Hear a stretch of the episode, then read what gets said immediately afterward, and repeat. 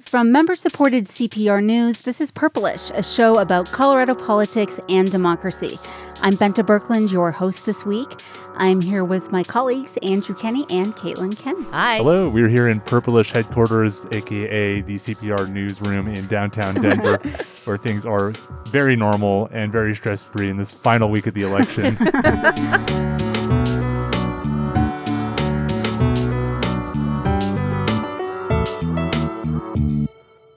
We are recording this on the morning of October 29th. We are less than a week from Election Day. Yay. God, you say that now. Things will have changed by the time you're listening to this. Just keep that in mind. Maybe even by the time we're done recording it. Who knows? So there's a lot we've been following voter turnout, statewide ballot questions, the Senate race, what voters are thinking. And for this episode, we'll be looking ahead to the finish line, election night. Might be a very long finish line. Maybe not one night, but several nights.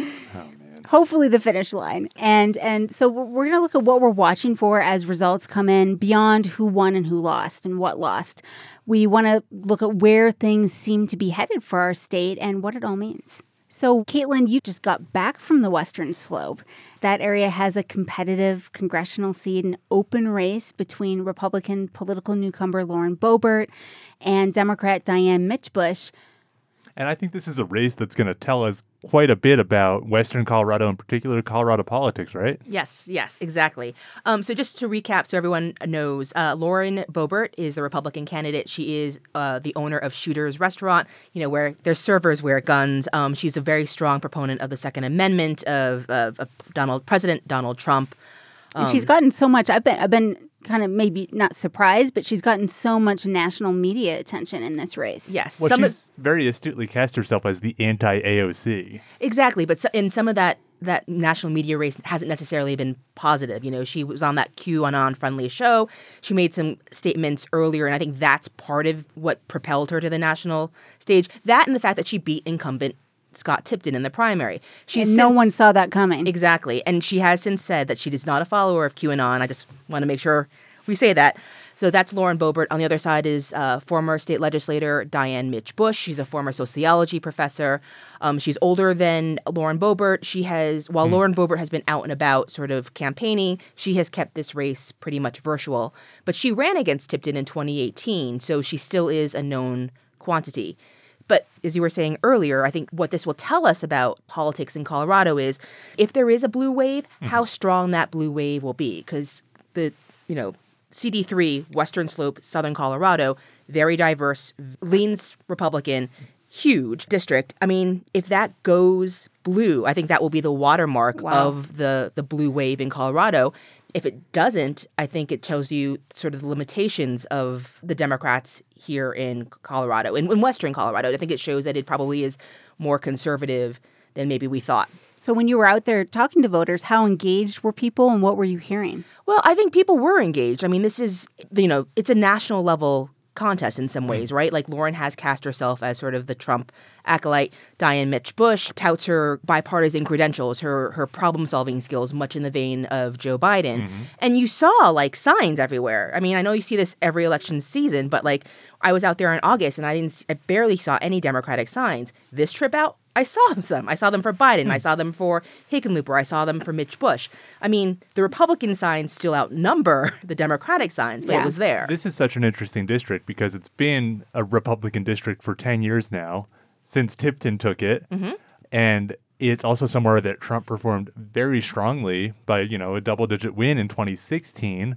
Mm-hmm. And now in 2020, we get to see uh, does Trump overperform, underperform, and what happens to the very Trumpian candidate, Lauren Boebert? And I think that's exactly what I heard out in the district. You know, you have some Republicans who really love her sort of tough. I am. I'm going to support Trump. I'm going to support the the mm-hmm. very you know make America great agenda.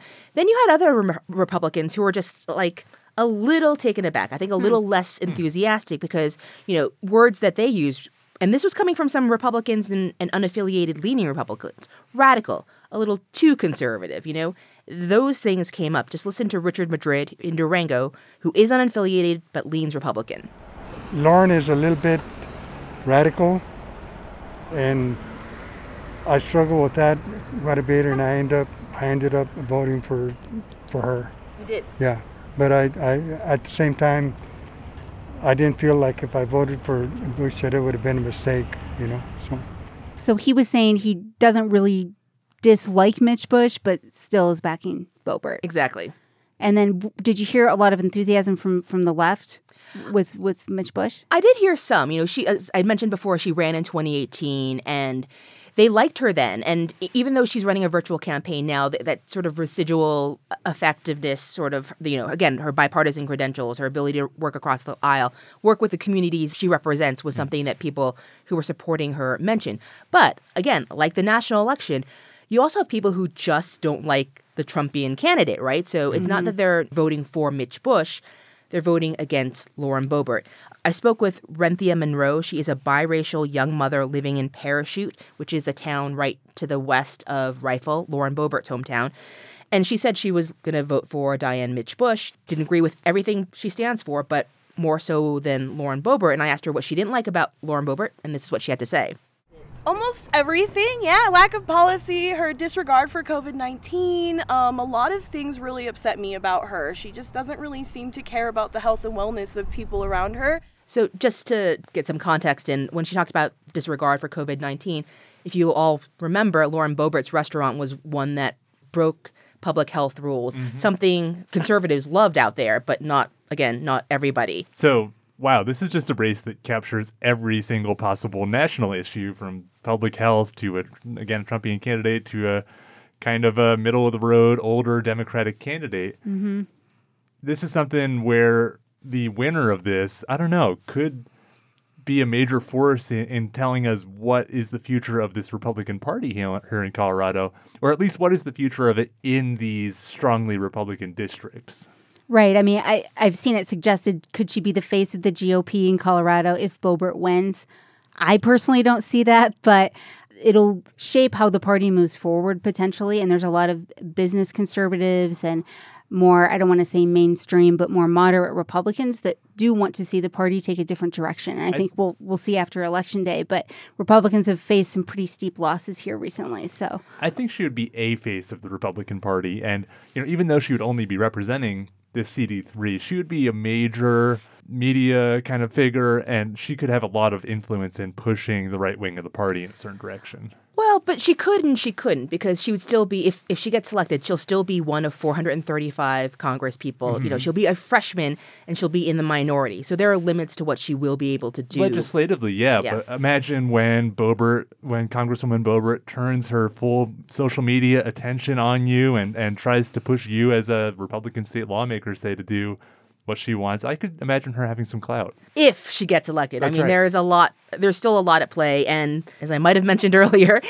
this race. Part of the reason why it's gotten so much attention is that it's become neck and neck. The polls are really tight. And I think you know one area Pueblo is going to be interesting. and I think could, could play a key role here and uh, maybe swing the seat. It's a Democratic area that voted for Trump and it voted for Tipton, but narrowly. And so if Mitsch Bush does really well in Pueblo, that could uh, move the race in her favor. Yeah, I think she would have to do really well in Pueblo to offset some of the sort of redder parts of that district. So yeah, I Bush think would. yeah, I think she has been focusing a lot on Pueblo to up her chances.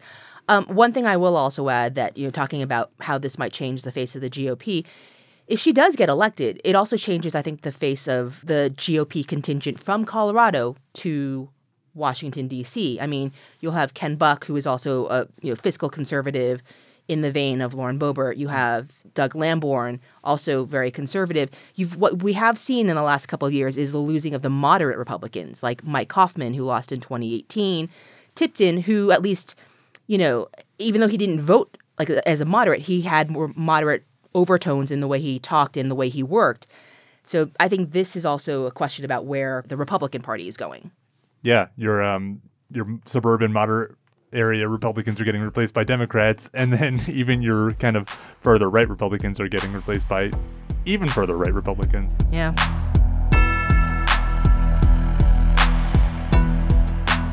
Another thing I know we'll be focused on this election is what is going to happen with some of the suburban voters. And we've seen a lot of high voter turnout, and we've seen some swings in legislative districts. Um, certain areas that were reddish turning more blue.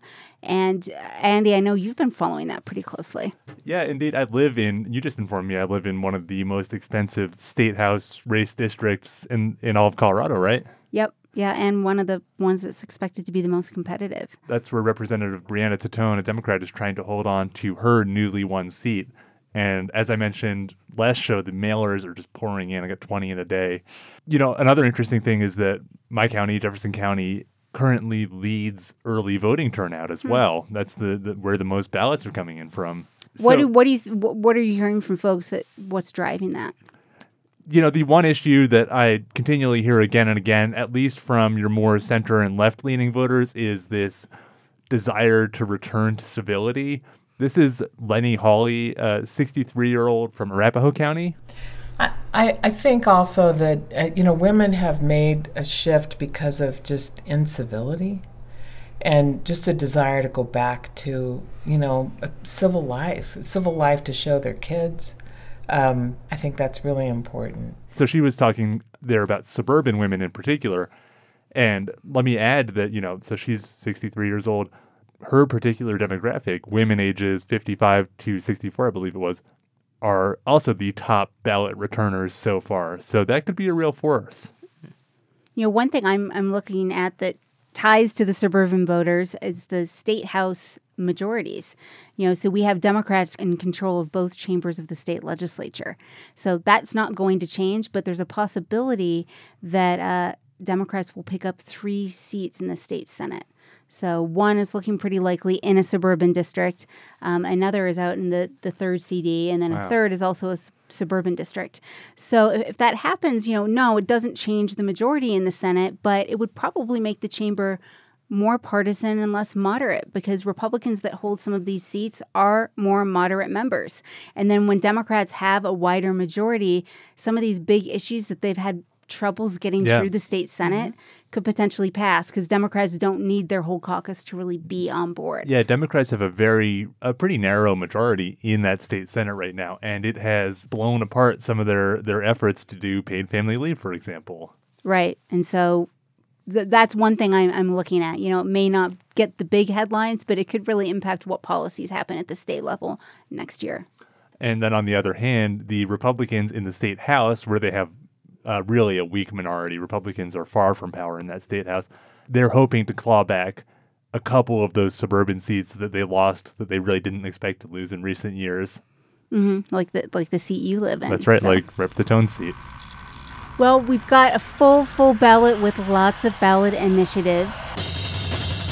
You know, not to go through the nearly dozen of them, but what key things do you think you, you know you're going to be watching for, and, and and also in terms of what that would say about the state and where it's trending politically? All right, I will say, you know, not a resident of the state. The one that I am kind of looking to see how it turns out is the wolves one. That's They're- the measure to reintroduce yeah, wolves. exactly. Yeah.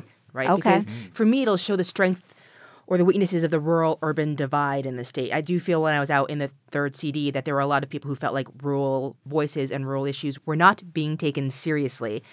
And I think if this passes mainly on urban votes, that does kind of indicate that yes, like the people that actually have to live with these wolves, they're the ones that have to deal with it on a daily basis, right? They're, but not not the urban people. And yeah, Yeah, I could see plenty of urban people saying, "Sure, that's cool," and then they don't deal with mm-hmm. any of the ramifications. yeah. Well, we've talked so much about how many of these races are nationalized and how national politics shapes everything, and I think that could make you know your the rest of the elections more predictable. But these ballot initiatives, that's like tutti frutti mode. You never know what's going to happen. Like wolves, there is no national poll that's going to tell you what do Coloradans think about wild canines, or Yeah. and then even even like some of the more ideologically simple ones, like lowering taxes or creating paid family leave you could get totally contradictory results because voters are not predictable when you put a big question in front of them. right? It doesn't always fall along, you know, what you would think is the hmm. partisan differences. And we've seen with some of the ballot initiatives this cycle, there's coalitions sometimes backing and, and opposing things that are unpredictable. Totally. One other thing I'll note is that if this is, for example, a Democratic blowout and uh, Democrats really shore up their power in the state, ballot initiatives could still point a way forward for Republicans. if they can continue to put fiscal limits on the ballot and get them passed, which they've shown that they can do, then that could be a way to limit what a Democratic majority or supermajority does. That's right.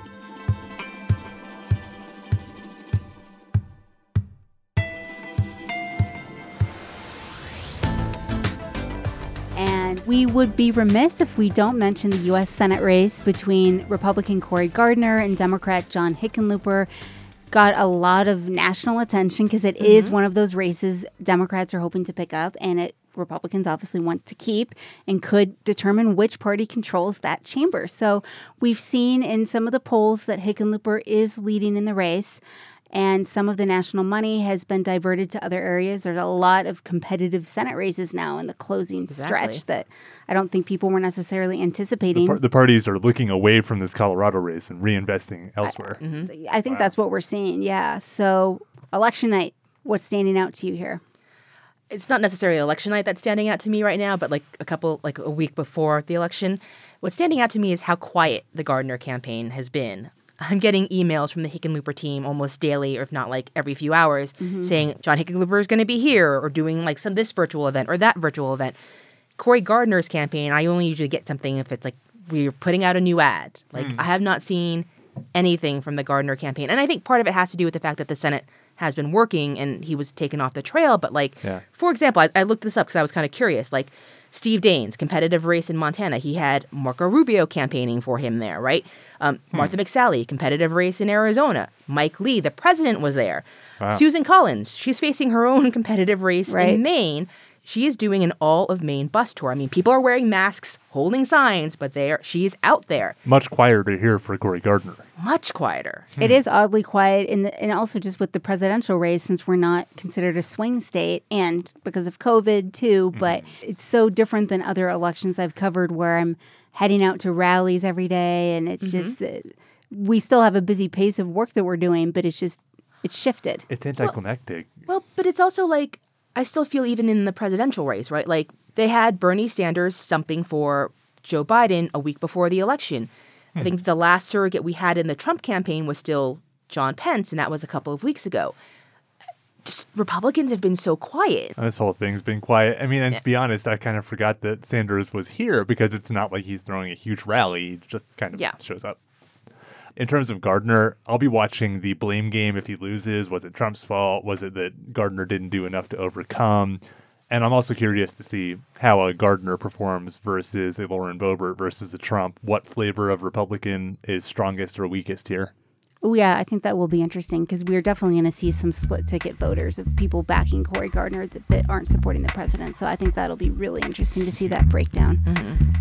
So we're now headed into one of my favorite parts of the podcast. Wait, what? Mine is kind of a little bit of a wait what a Trump Biden marriage. When I told people I was doing this story, yeah, some people were like, wait, what? Those exist? Those do exist. There are Trump Biden marriages. And what's interesting about Hillary and Matt Glasgow is you know, they really are passionate about politics. So they're not people that are voting for Trump and Biden but don't follow it or aren't really engaged. You know, they're extremely engaged. They live in Pueblo, which is a divided area politically, as much as their marriage maybe. She's a die-hard Democrat. Die-hard These Democrat. These people were born to be in a public radio story. right, exactly. And um, he's voting for Trump for a second time, which she daily says she cannot wrap her head around, and they argue about it constantly.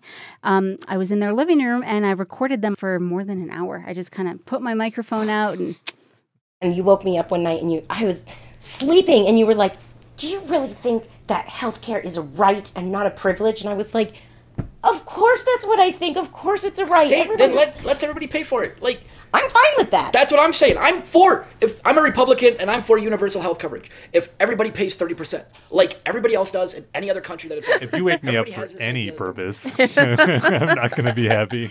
yeah, exactly. It ended up being a sweet story because they do respect each other's opinions. And, you know, it's just their dynamic. They don't take it personally. And they do wish, they both said they wish more Americans would interact with people who they strongly disagree with. Well, apparently Yeah. they're masters of that. So if you want to hear more about how this couple makes their Biden Trump marriage work, you can check out uh, my story on the CPR.org website. My my secondary wait what is that John Hickenlooper posted a tweet video to say that he was going to yeet Cory Gardner out of the Senate. Yeet!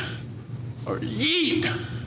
I had I don't know what yeet means. I'm going to say that for for our listeners who are like me. I don't know what yeet means. He defines it in the video. To yeet is to propel with great force. For example, on Halloween, you might yeet the candy to the kids instead of handing it to them in order to be COVID safe. And Hickenlooper's reading jokes that are trying to bash Gardner as being out of touch with, of, with Colorado, like you're someone who skis in jeans, you don't like green chili. Cory Gardner's favorite quarterback is Tom Brady. This is one of the best ones. Cory Gardner brings his passport to Trinidad. Cory Gardner I find this a little ironic from a person who was born on the East Coast. Hickenlooper was raised on the East Coast, went to college there. Yeah, he's been here for decades, but Cory Gardner's from Yuma. Fifth How does that generation, right? Yeah. Yeah, his ancestors probably skied in dungarees. yeah, you got to be careful who you're trying to yeet out of what with these kind of jokes. Exactly. I, I'm gonna use that word one more time. Let's yeet on out of here, and then and then I'm done. Perfect ending there. So that's it for this week's episode. Purplish is a production of member supported Colorado Public Radio. Learn about becoming a member and join today at CPR.org. I'm Bente Birkeland with my colleagues Andrew Kenney and Caitlin Kim. Follow us on Twitter. I'm at Caitlin Kim. And I'm at Andy K N N Y. I'm at Bente Birkeland. We'll be back in your podcast feeds next week for our post election episode. Until then, this is Purplish from CPR News.